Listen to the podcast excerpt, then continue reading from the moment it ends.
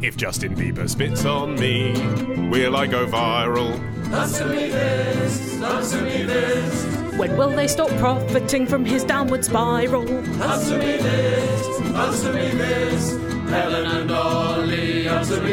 We start this week's episode with one of our listeners exposing himself. Super. It's Paul, who is 34, and he's from Manchester. So if you're a listener in Manchester, keep your eyes open for Paul's undercarriage. He says, I recently moved into a flat in the city centre. It's got massive windows and is directly overlooked by similar flats on the opposite side of the road. In the past few weeks of extreme heat, as I have no air conditioning, I've been cooling myself by opening all the windows and wearing as little as possible. Oh yeah. I'm fairly sure, says Paul, that my neighbours and possibly some of the people on the street below have had an unrequested eyeful as I've gone about my normal business. Do you think he means the full meat and two veg, or does he just talk about his belly? I'm assuming the full thing because otherwise, what what would he have to worry about? Ollie, answer me this: Despite being on private property, as I'm in public view, am I breaching indecent exposure laws?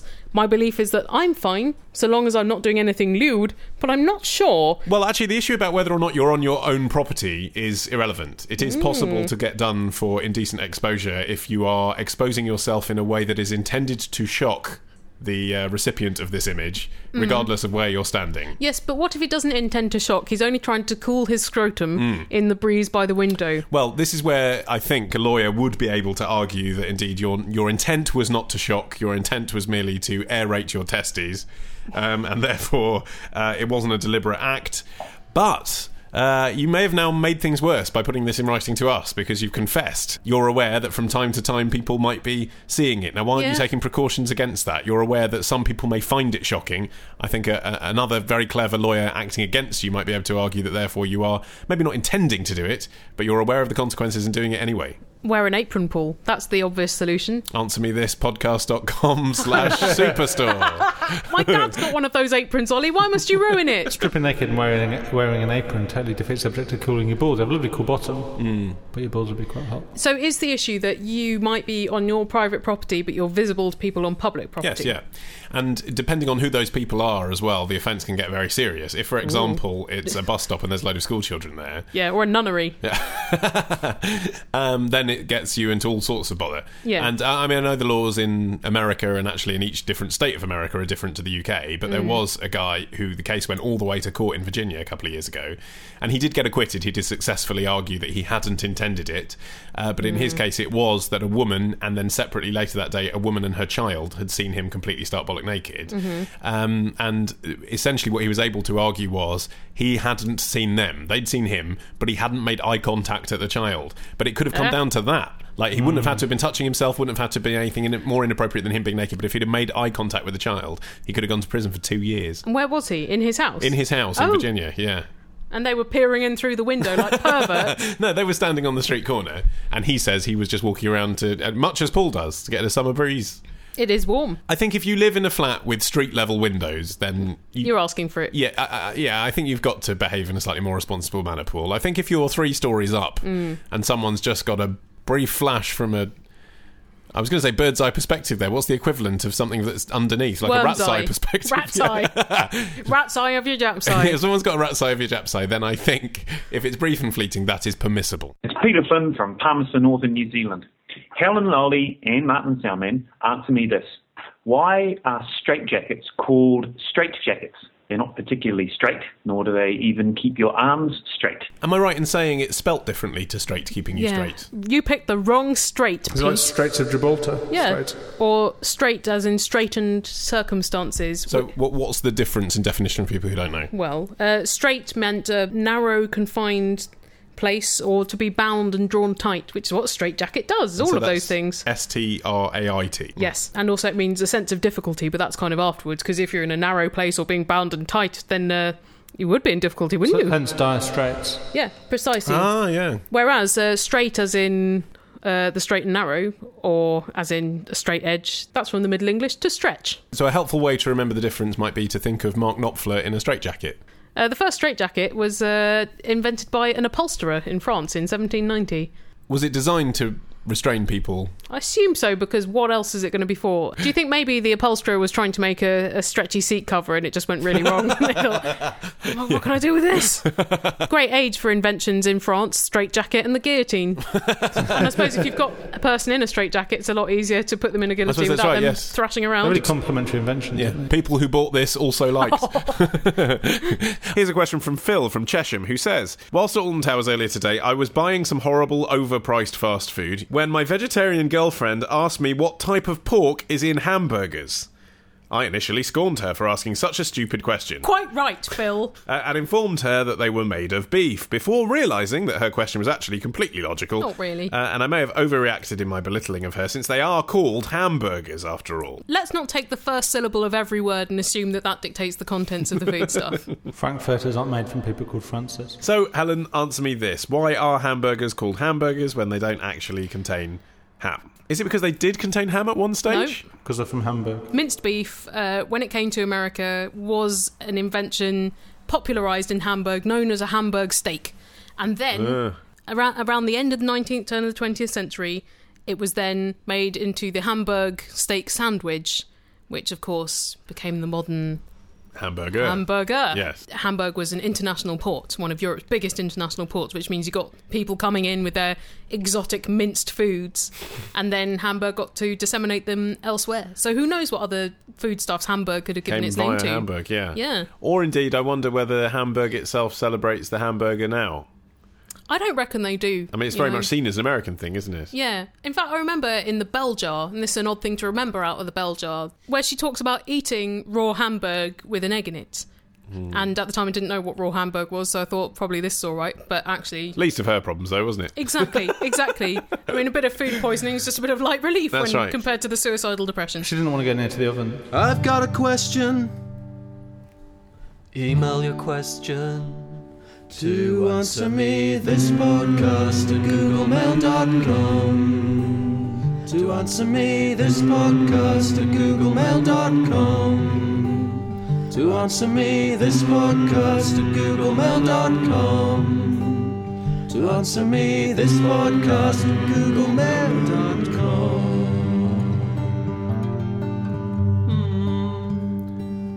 It's a question from Louis. I liked it, Simon. Who says journey south are the next big thing? Yeah, it could still happen. Helen, answer me this: Why is the giant of online retail Amazon called Amazon?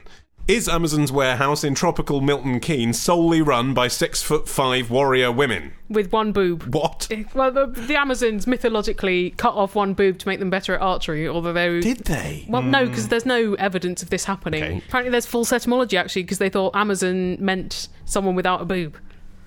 But H- how would it help you with archery? Just somewhere to put the bow? yeah, a horrific scar in which to dig a bow. But I'm surprised that someone doing, um, you know, any kind of action film influenced by the tribes hasn't included that scene. What of cutting the boob off? Yeah, so Last of the Mohicans type. So you imagine a scene where someone Mark it'd be- Gibson would do it, wouldn't he? be He'd put memorable that in the sort of film. Reservoir Dogs type thing. Yeah, where someone chops off their boob so they can be a better archer. I suppose the problem would be then faking the single boob look for the rest of the film. well, it's a CGI challenge, isn't it? And whoever, whoever, whichever glamorous Hollywood actress agreed to be pictured not just topless but with one tit would probably get a Golden Globe nomination just for that. And then she could use the award as the other tit. Anyway, maybe um, Jeff Bezos thought, what would people with one boob like to order things off to entertain them while they're recuperating from having their boob cut off?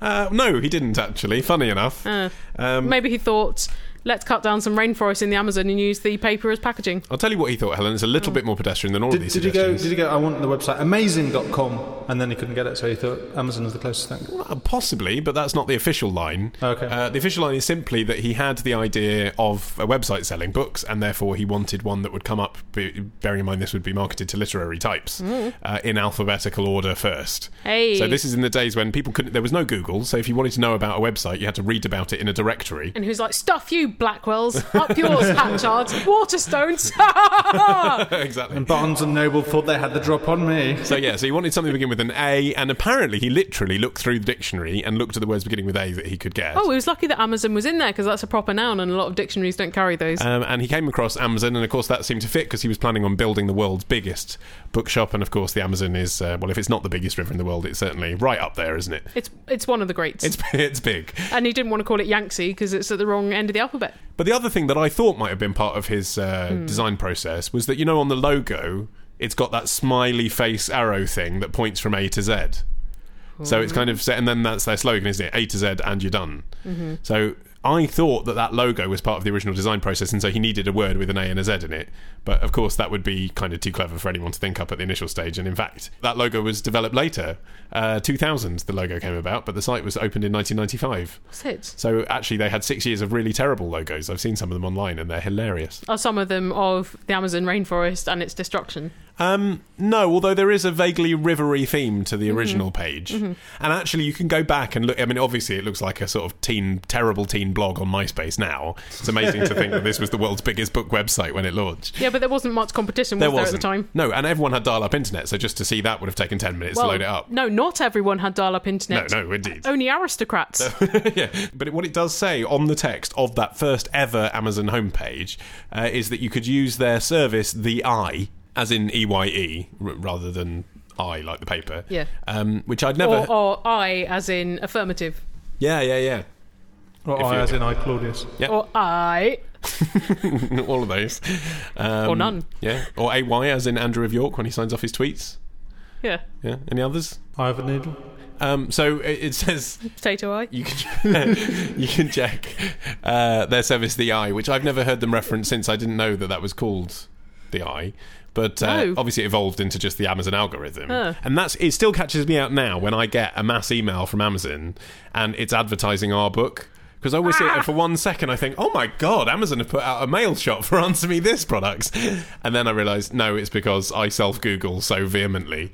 Uh, and the only things I bought from Amazon recently have been things that I've written or been involved with. So Amazon I is just the analytical tool they use to sell you things that you are based on other things you like. That's what it is now. Yeah. Uh, but in the early days, it was just a recommendation system. I guess you type in the name of a book and it would suggest three or four other books. It was a bit like that. We did a really good uh, slow burn jape once. Uh, at the time, our friend Kimon was uh, staying in our house, and I knew that he had used my laptop without permission because Amazon was logged in as him, and Mm. I wouldn't do that, obviously.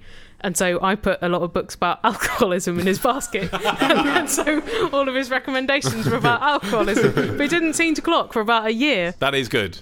That is That's good. Uh, good. It was really funny. I do worry, actually. I've, I've just decided to share Netflix accounts with my parents. Oh, Uh, and- oh, oh. They the- could completely skew it I by know. watching all of their racy movies. I know. And so I'm just a bit worried that one day I'm going to go home, turn on my iPad, and it'll say, You've been watching Lacey Ladies in Lingerie. Oh. Would you like to watch this? And I'll be like, Oh, thanks, Dad. Yeah, Martin has been retraining our Netflix to recommend a lot of documentaries about suicide. Portland doing documentaries about suicide. That's uh, that's what happens on, on Netflix. the Bridge is a good one, by the way. If you want to watch a good documentary about suicide, that's the, been the best one so far. To keep yourself safe on holiday, make sure you stock up on essentials such as sun cream, money belt, and extra thick condoms. You can't be sure where those swarthy locals have been, but with their exotic accents and their strong arms, they'll certainly sweep you off your feet. I don't even know my son's father's name. Cheers! Answer Me This Holiday. Travel the world from the comfort of your own headphones. Out now at answermethispodcast.com slash albums. Here's a question from Lee, who says, As a child, I was told to wash my hands after going to the toilet. Sound advice, isn't it? Mm. Mm, Very good. Yep. And as an adult, it's expected, as it's unhygienic not to. As a gay man, I've had a lot of dicks in my mouth, and I know Mm-hmm. of people who do a lot worse. Impossible. What could be worse? on a scale, on a scale of, of that, of doing a lot worse, is that more dicks or less? fewer dicks, Ollie. Yep, sorry, grammar is always important.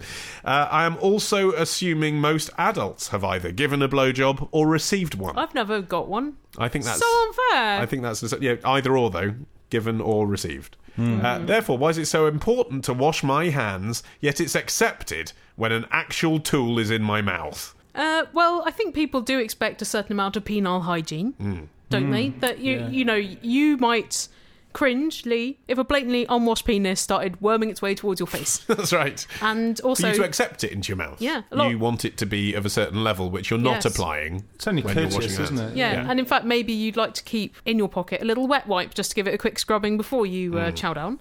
Uh, also, a lot of people suggest condom use for oral sex to diminish the chance of orally transmitted disease. Do you know what? That was a question that I, I remember specifically I wanted to ask when I was 15 years old in biology Mm. Yes. class. Yes, you want me to ask that too. Yeah, I can wanted you to get ask- AIDS from Yeah, can I blowjobs? get AIDS from someone blowing me off? I wanted to ask, but I couldn't Mm. ask that in front of the whole class. Presumably, the, the most pressing question for you was, will anyone ever give me a blowjob?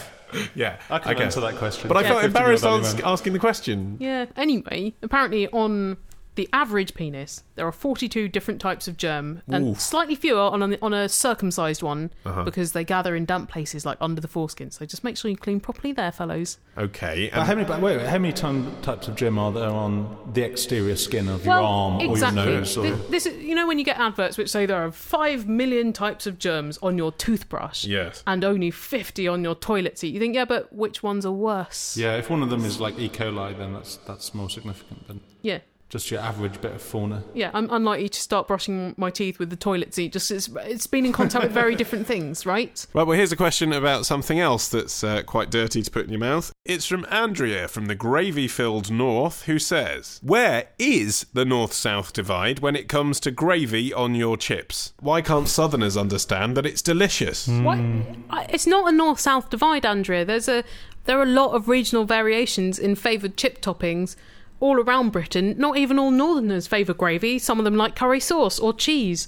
And then you get differences in the east and the west. Well, Canadians have poutine, don't they? Yeah, but they're far north, aren't they, Martin? In, in Canada. that's true. Actually, yeah. I do quite like the idea that you could draw the north south gravy divide across the whole of the globe and see if it does cut through the USA and Russia as well. Maybe there is a particular latitudinal point above which uh, gravy on chips is uh, de rigueur. Here's the thing that I wonder, Andrea, whether it's not so much a chips and gravy thing as what goes with the chips, because if you're having fish and chips, gravy doesn't seem like that obvious in a compliment, but pie and chips it does. Hmm. Yeah. I wonder whether people where Andrea is from prefer a pie. This may be a completely unfounded cliche, but in Oh, my no. imagination, There is no hesitation. people in the north who are eating chips in a pub, for example, Okay. are probably more likely to be doing so with a warm ale, and I think probably people who are eating chips in the south might be nowadays more likely to be doing it with a cold lager. And I wonder if gravy goes better with ale. I- They're virtually the same thing, aren't they? It's that wa- that pub warm thing. Hmm. yeah, but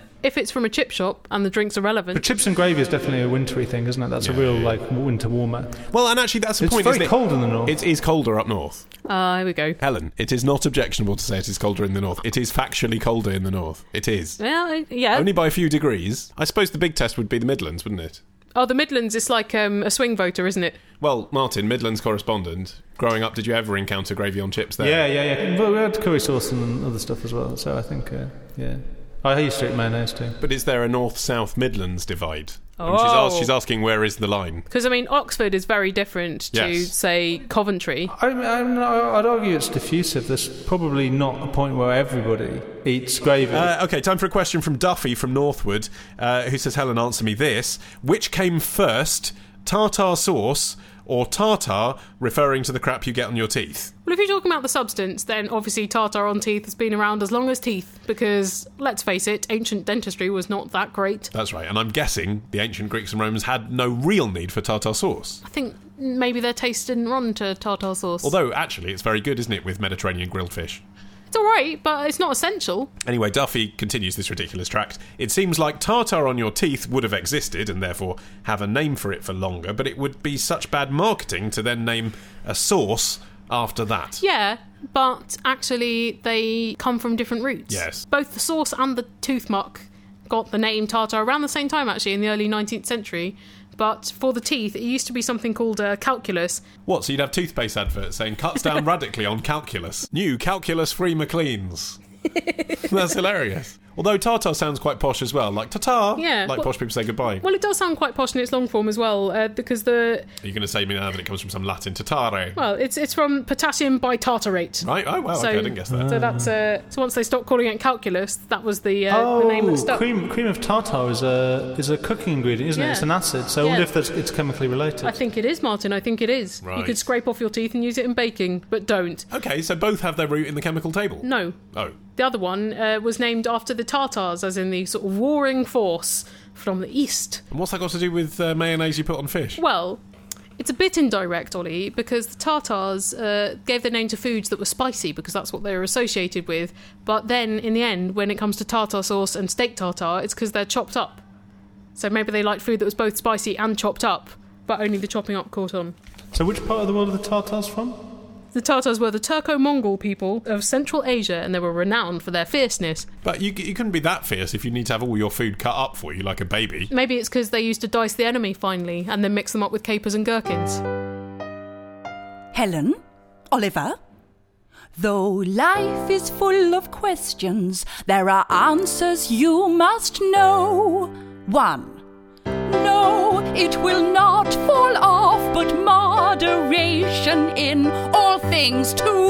Yes, there probably is, but we won't find out in our lifetimes. Three.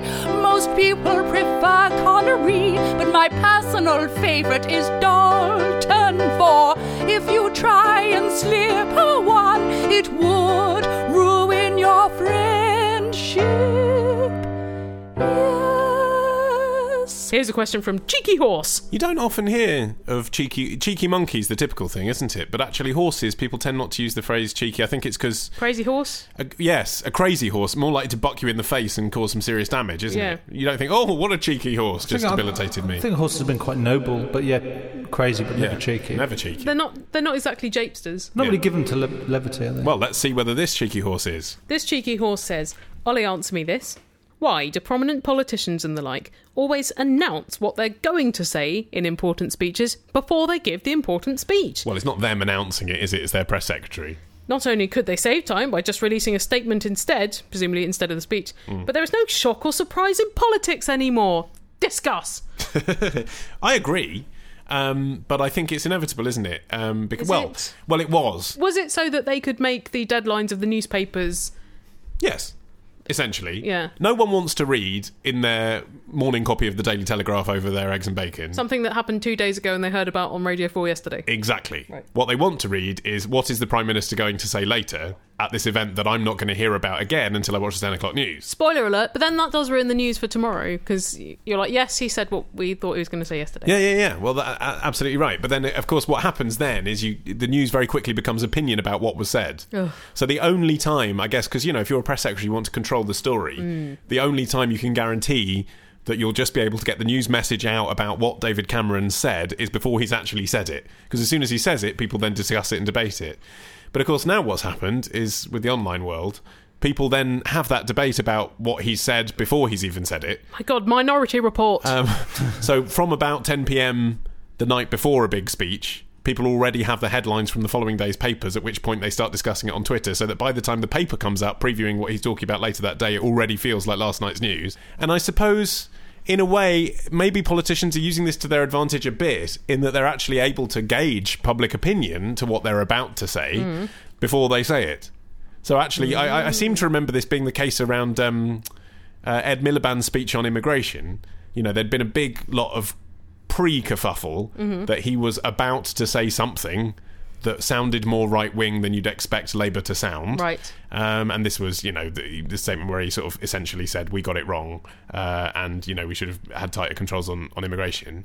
And that was leaked way ahead of it happening. And then all the discussion about it from all the angsty left wingers had already died down by the time he gave it, so that you Right. get the positive press coverage afterwards. I think they kind of use it as a tactic in a way. so it can be for notifying the press and letting them get their copy in on time, for um, controlling the story, and also maybe for testing the temperature of what you're going to say and perhaps modifying following the actual speech. Is that possible? Yeah. So they're all just playing to the gallery then. Well, but we all know, don't we, that speeches are written and corrupt. No one talks in that rhetorical way, do they? In groups of three and with jokes and And you know- prefacing everything with my fellow Americans. yeah. So we know that it's been written and crafted, and in fact, you know, people who have previously been Tony Blair's speechwriter or whatever will turn up on documentaries, Mm. and that will be their credit. You know, they're quite open about the fact they have writers. So, in a way, it's sort of more honest, isn't it? This is what the prime minister will say later. You know, no one's pretending that it's a live, spontaneous event.